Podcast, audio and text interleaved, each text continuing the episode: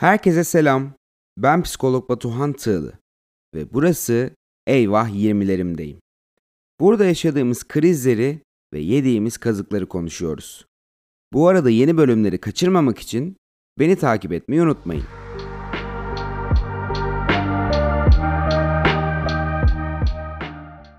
Herkese selamlar dostlarım.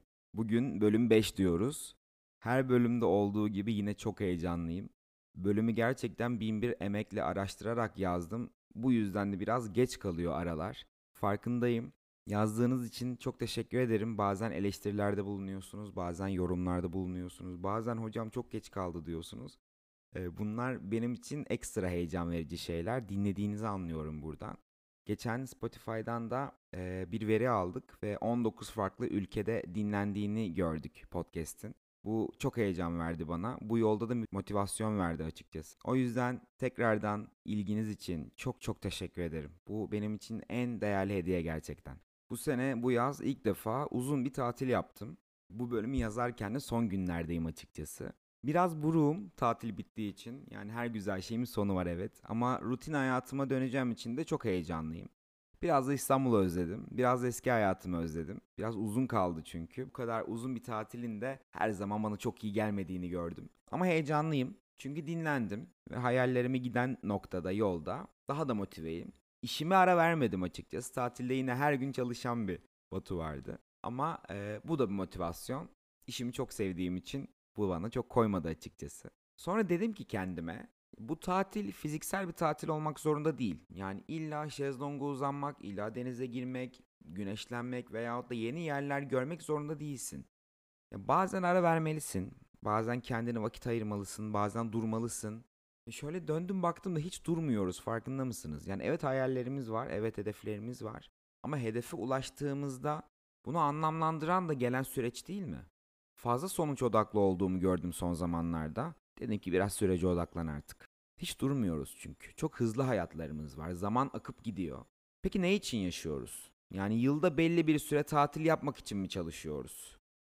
evet dediğinizi duyar gibiyim. Bir yerde de katılıyorum size. Çünkü sistem bunun üzerine kurulu. Yani belli bir süre çalışacağız. Yılda belli yıllık izin dediğimiz zaten İzinlerimiz var. Daha sonra tatile gideceğiz, geleceğiz ve normal rutin hayatımıza devam edeceğiz. Evet sistem bunun üzerine kurulu. Fakat bunu bir yerde kırabiliriz bence. Şimdi baktığımda ortalama günümüzün 9-10 saatini işe verdiğimizi varsayarsak. Uyku hariç 6-7 saat kalıyor bize.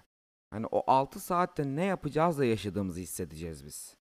Çok mekanik bir insan olmadığımı söylemeliyim öncelikle. Çok iyi bir şey olmayabilir ama ben biraz daha spontane olmayı seviyorum. İşim de buna imkan veriyor. Yaratıcılığımı da kullanmamı sağlıyor bu spontane olmak bence. Ha müthiş düzensiz bir hayatım da yok bu arada. Hatta normal çevreme baktığımda ekstra düzenli bir hayatım olduğunu söyleyebilirim. Ama normale göre baktığımdan bahsediyorum. Sonra diyorum ki Batu 20'lerde spontane olmayacaksak ne zaman olacağız dostum? Bazen de diyorum salalım gitsin ama çok da salmayın lütfen. Çünkü bazen ben de kendime bunu söylediğimde diyorum oğlum o kadar da değil. Bu kadar da salma. Sonuçta ellerde ne çocuklar var değil mi? Başlıktan da anladığınız gibi bugün konumuz kıyaslamalar. Hemen hemen her insan, aile, öğretmen vesaire bu insanlar tarafından kıyaslamalara maruz kalmıştır diye düşünüyorum. Ha, kalmadıysanız şanslısınız bu arada. Bunun psikolojik yönünü incelediğimizde daha da iyi anlayacaksınız birazdan. Bu konu dostlarım şu an bir çocuğu olan veya ileride ebeveyn olacak herkese ilham olur umarım. Çünkü evet diyoruz ki anneden babadan veya öğretmenden bir kıyasa maruz kalıyoruz. Eminim ki o aile, ebeveynler, o öğretmen de bir yerde kıyaslamalara maruz kaldı ve gördüğünü uyguluyor. Evet. Ama bu bir bahane değil. Ya biz gördüğümüzü uyguluyoruz demek bence sağlıklı değil. Çünkü artık günümüz dünyasında her şeye ulaşacak kaynağımız var. Dolayısıyla bir şeyin doğrusunu, öğrenebiliriz. Uzmanlara sorabiliriz, araştırabiliriz. Çünkü kıyaslama bundan önceki dönemlerde hep bir motivasyon kaynağı olarak kullanılıyordu. Bak yanındaki böyle yapmış sen daha iyisini yap. Şimdi abi yanımdakini mi kötülüyorsun beni mi iyi etmeye çalışıyorsun değil mi? Burada bir çelişki var. E o zaman karşındaki insanı düşürerek beni yükseltmeye çalışıyorsun benim gözümde. Burada bir problem var. Artık kıyaslamanın, kıyas yapmanın günümüz dünyasında da insanların motivasyonunu yerle bir ettiği çok açık. Bazen tabii ki birazdan konuşacağız. Kıyasla mukayese arasındaki farkı belirleyebildiğimizde orada ince bir çizgi var bence. Neyse, geçenlerde bir yazıyla karşılaştım. Değerli yazar bir hocamızın yaşadıklarını paylaştığı, biraz sitemkar, biraz da isyankar tecrübeleri bana ilham verdi. Bunu biraz paylaşacağım sizinle bu yazıyı çünkü bence önemli doneler var içinde. Geçenlerde çocuğunu kedi tırmaladığını ve kuduz aşısı yaptırmak için bir hastaneye gittiğini söylüyor hocamız. Fakat gittikleri hastanede aşı kalmaması, diğer hastanede de bebeğin işte kimliğinin yanında olmaması gibi aksiliklerle karşılaşmış hoca. Birkaç düşüncesini aktarıyorum size. Aşı kalmadığını söyleyen hastanede danışmadaki kişiyle bazı diyalogları oluyor. Israrla soruyor. Beyefendi diyor kadında dalga mı geçiyorsunuz? Yani neden saklayalım? Turşusunu mu kuracağız aşının? Diğer hastane falanca hastaneye gidin. Orada vardır gibi bir cevap alıyor.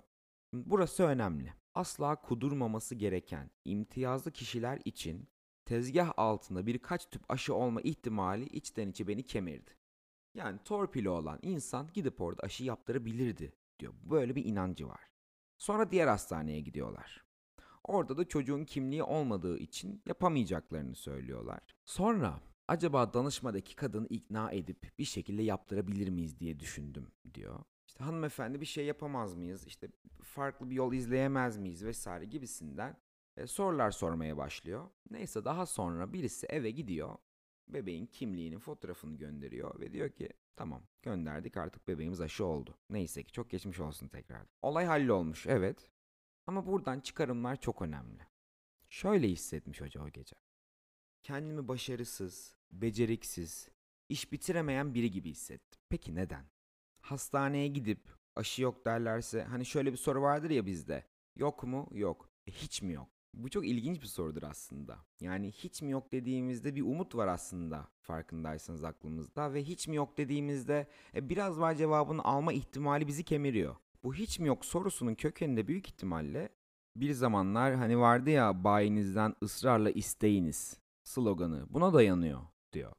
Niçin ısrarla istiyoruz ki? Yani çünkü kimseye güvenmiyoruz. Bu toplumdaki güvensizlik de hepimizi toptan perişan ediyor.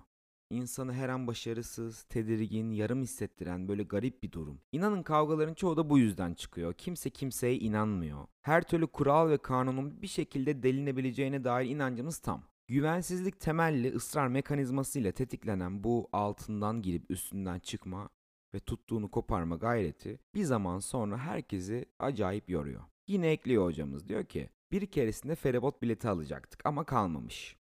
Gayet normal. Başka ülkede olsa konu kapanırdı. Ortamda hani birisi vardır ya böyle. Bunu gerçekten okuduğumda evet ya dedim. Buraya dikkat. İşte bizim bilmem kim ol olsaydı bu işi hemen hallederdi. Çok göz açık adamdır. Olmayan bileti almak için saçma mücadelelere giriştik diyor. Ulaştırma Bakanlığı'ndan birisine ulaşmışlar e, olmayan bileti almaya çalışmışlar. Yani diyor ki mücadelenin saçmalığına bakar mısınız? Bir arkadaş da kendi hesabından kredi kartı aidatı kesilince birkaç kişiye danışmış. Demişler ki müşteri hizmetlerini arayıp sert yaparsan parayı geri alabilirsin. Arkadaşları da efendi birisiymiş. Bankayı aramış demiş ki Buraya gerçekten çok güldüm. Merhaba ben şimdi size bağırıp çağırırsam küfür edersem kart masrafımı iade ediyormuşsunuz öyle mi demiş. Kadın da tabii ki öyle bir uygulamamız yok beyefendi deyip konuyu kapatmış. Şimdi bunlar ilginç deneyimler. Birkaç deneyim de ben paylaşacağım. Lisedeydim. Tam böyle ergen zamanlarımız. Bir sirk kurulmuştu.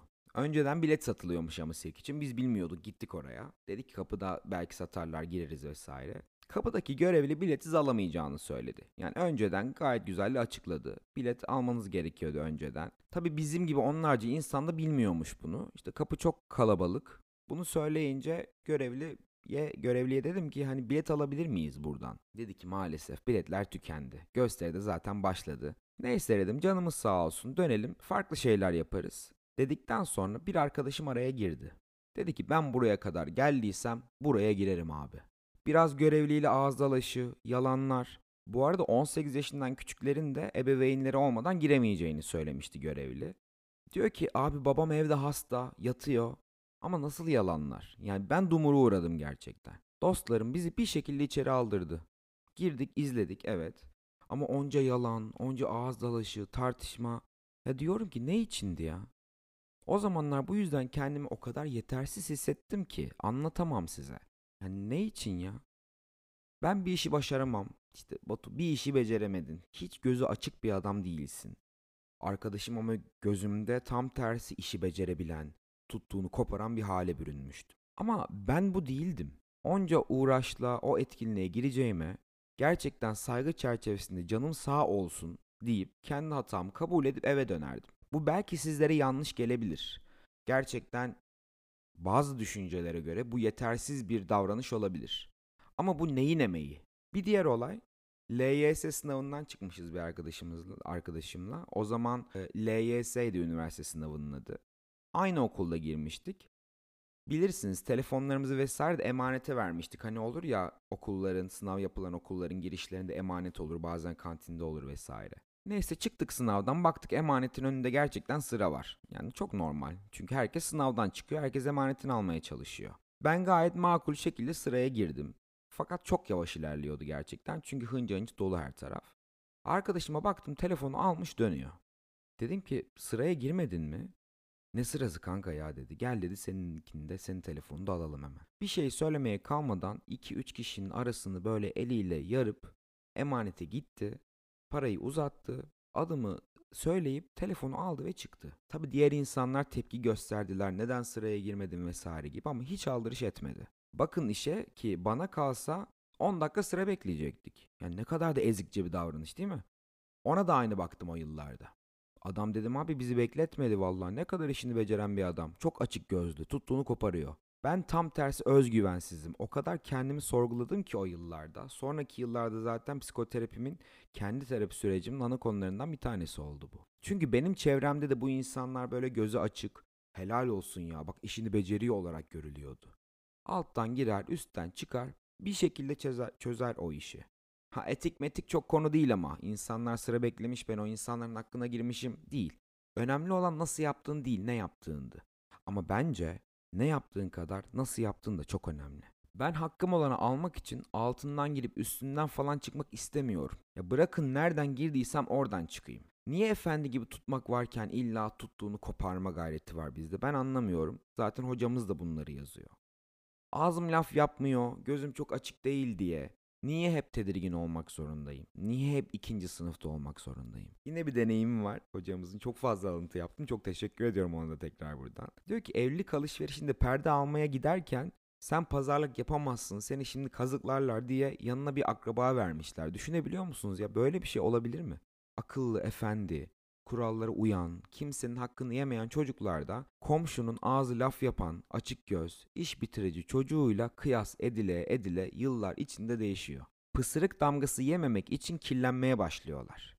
Çünkü sahtekarlığına da iş bitiricilik olmuş. Bir cümleye on yalan sıkıştıranlar da iş bitirici sıfatı alıyorlar. Tuttuğunu koparan. Efendi insanlar da elini vur, ekmeğini al. İşin kötüsü de ne biliyor musunuz? İnsan böyle bir iklimde kimsenin hakkına girmeyip, araya adam sokmayıp, işte yandan dolanmayıp her şeyi akışa bıraktığında kendini çok affedersiniz geri zekalı gibi hissediyor. Yani aşı yoksa yoktur ya. Bu neyin mücadelesi? Bilet yoksa yoktur. Değil mi? Biraz fazla yükseldim. Farkındayım. Yazarken de çok gerilmiştim. Çekerken de geriliyorum. Bir su içmeliyim izninizle. Ellerde ne çocuklar var. Bak hala sen su içiyorsun Batu. Böyle bir şey olabilir mi? Bu arada kıyas derken bazen kendimi benden daha başarılı insanlarla mukayese ediyorum. Bunu size vermek istiyorum özellikle. Bence kıyas ve mukayese farklı şeyler. Arasında fark var. Çünkü kıyaslarken kendi bulunduğumuz durum harici kıyasladığımız insanın konumuna daha çok odaklanıyorsunuz. Onun yaptığı işin kalitesi, onun başardığı şey, onun değeri. Buraya daha çok odaklanıyorsunuz. Mukayese ederkense önemli olan ön planda olan sizsiniz. Yani kendi konumunuzu nasıl daha ileriye götürürümün cevabını arıyorsunuz. Ben bu iki kelimeyi böyle anlamlandırdım.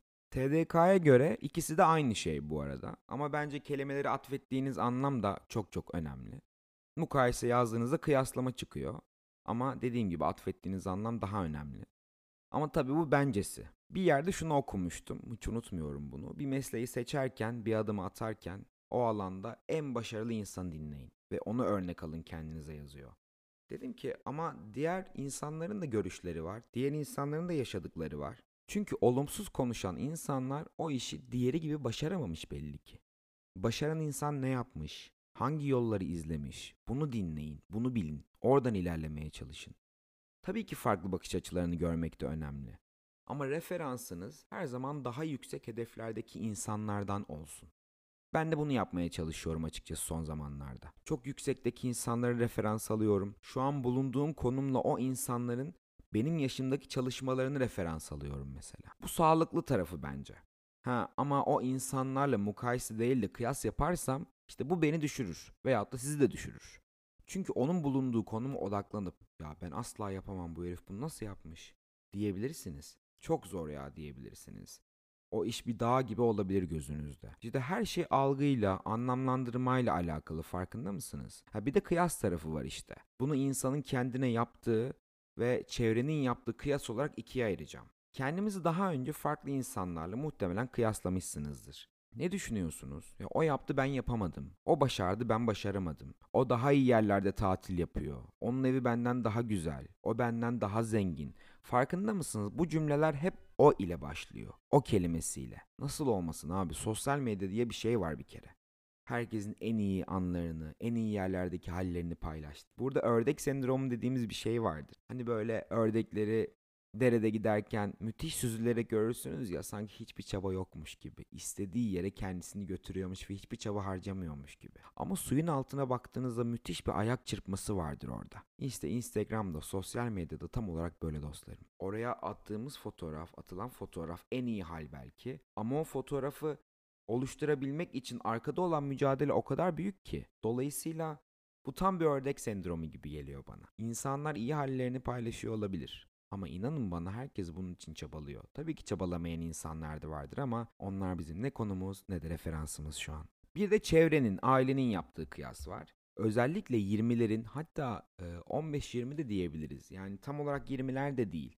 Hepimizin konusu bu. 20, 30, 40 fark etmez. Belli noktalarda hepimiz maruz kalıyoruz buna. Ama özellikle ergenlik döneminde bu kıyas işi gerçekten çok fazla var. Özellikle ergenlerimizin üzerinde müthiş bir baskı oluşturuyor bu. Aileler diyorlar ki mesela komşunun çocuğu şöyle.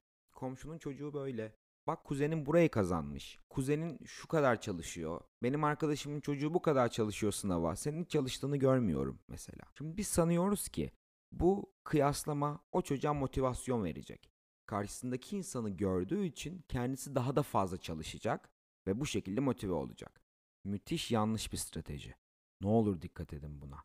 Özellikle ebeveynler, ergen çocuğu olan kişiler lütfen dikkat edin. Kardeşiniz varsa lütfen dikkat edin. Böyle konuşmalar hem o insanın motivasyonunu artırmak yerine düşürüyor hem de kıyas yaptığınız, örnek gösterdiğiniz kişiye karşı ve kendinize karşı, size karşı ciddi bir antipati oluşturuyor.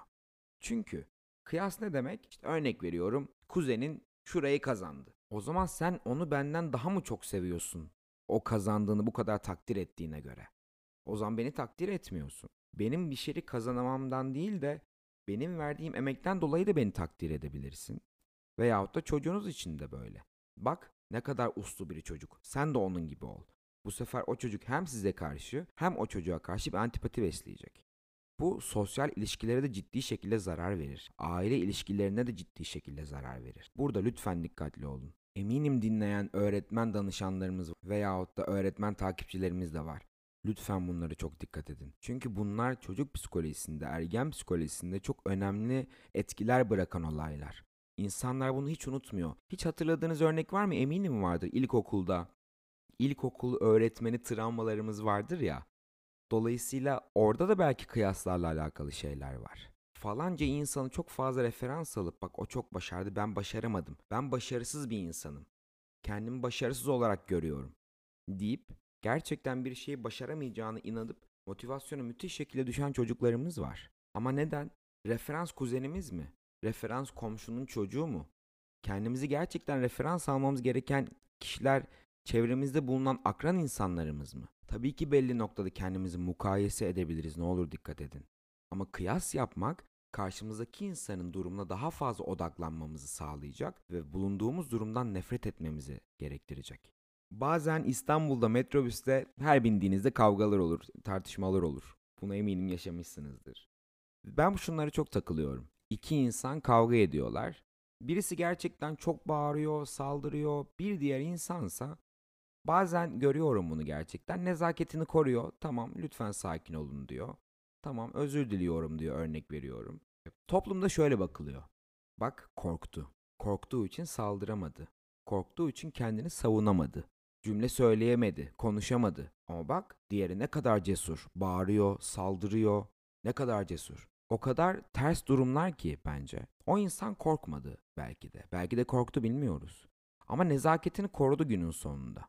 Nereden baktığınız çok önemli. Benim gözümde saldıran insan cesur bir insan değil. Aksine korkak bir insan. Çünkü kendisini koruyamayacağı için ekstra olarak çabalara girmeye çalışıyor. Bağırmalar, kavga etmeler, tartışmalar. Bir yerde bir eksiklik varsa onu tamamlamanız gerekiyor dostlarım. Bunu unutmayın lütfen. Bir eksiklik yoksa tamamlamanız gerekmez. Tabii ki tartıştığınızda, kavga ettiğinizde kesinlikle bir eksiğiniz var demiyorum. Ama bunlar da bilinmesi gereken bilgiler bence. Son dönemlerde çünkü nazik insanlar korkak olmaya başladılar. Ya bir insan nazikse, nazik davranıyorsa, nezaketini koruyorsa o insan korkaktır örnek veriyorum. Bu sadece küçük bir örnek ama toplumda bunun çok fazla örneği var. Yine üzerine konuşuruz tabii ki. Sonuç olarak ben komşunun çocuğu gibi gerçekten birilerine zarar vererek bir şey alacaksam veyahut da kurallar dışına çıkıp sadece konuşarak, bağırarak, çağırarak, yalan söyleyerek bir hedefe ulaşacaksam inanın bana ulaşmam çok daha iyi. Çünkü ben komşunun çocuğu gibi dışarıdan insanlar baktıklarında ya ne kadar gözü açık, ne kadar da tuttuğunu koparan bir insan olmak istemiyorum. Ama onlarla kıyas edildiğinizde ister istemez aileden veyahut da arkadaşlardan veyahut da öğretmenden bir takdir görebilmek için bunu kopyalıyorsunuz. Eminim aranızda bunu deneyimleyenler vardır. Aileyi mutlu etmek, öğretmeni mutlu etmek her şeyden önce onun yaptığı referans gösteriliyor size. Ve onu yaparsanız doğru bir şey yapacakmışsınız gibi hissediyorsunuz. Bu her yaşın konusu bu arada. 20'ler sadece birer çıkmaz. Bunları çok fazla anlamlandırdığınız ve buna maruz kalırsanız gerçekten çok daha büyük etkilerini görebileceğiniz bir dönem. Lütfen kıyaslara kendinizi kaptırmayın. Lütfen kıyaslanan insanları kendinize referans almayın. Gerçekten bir işi yapacaksanız o işi daha önce yapan, daha önce başarmış insanları kendinize referans olarak alabilirsiniz. Bu sadece kıyas yapan insanın kendisini rahatlatma çabası. Bunun sizinle alakası yok. Öğretmen kendi başarısını düşünüyor olabilir. Aile kendi başarısını düşünüyor olabilir. Kendi gururunu düşünüyor olabilir. Ama kıyas yaparken bunu çocuğunuzu düşünerek yaptığınızı söylüyorsanız bence tekrar düşünmelisiniz. Sevgilerimle.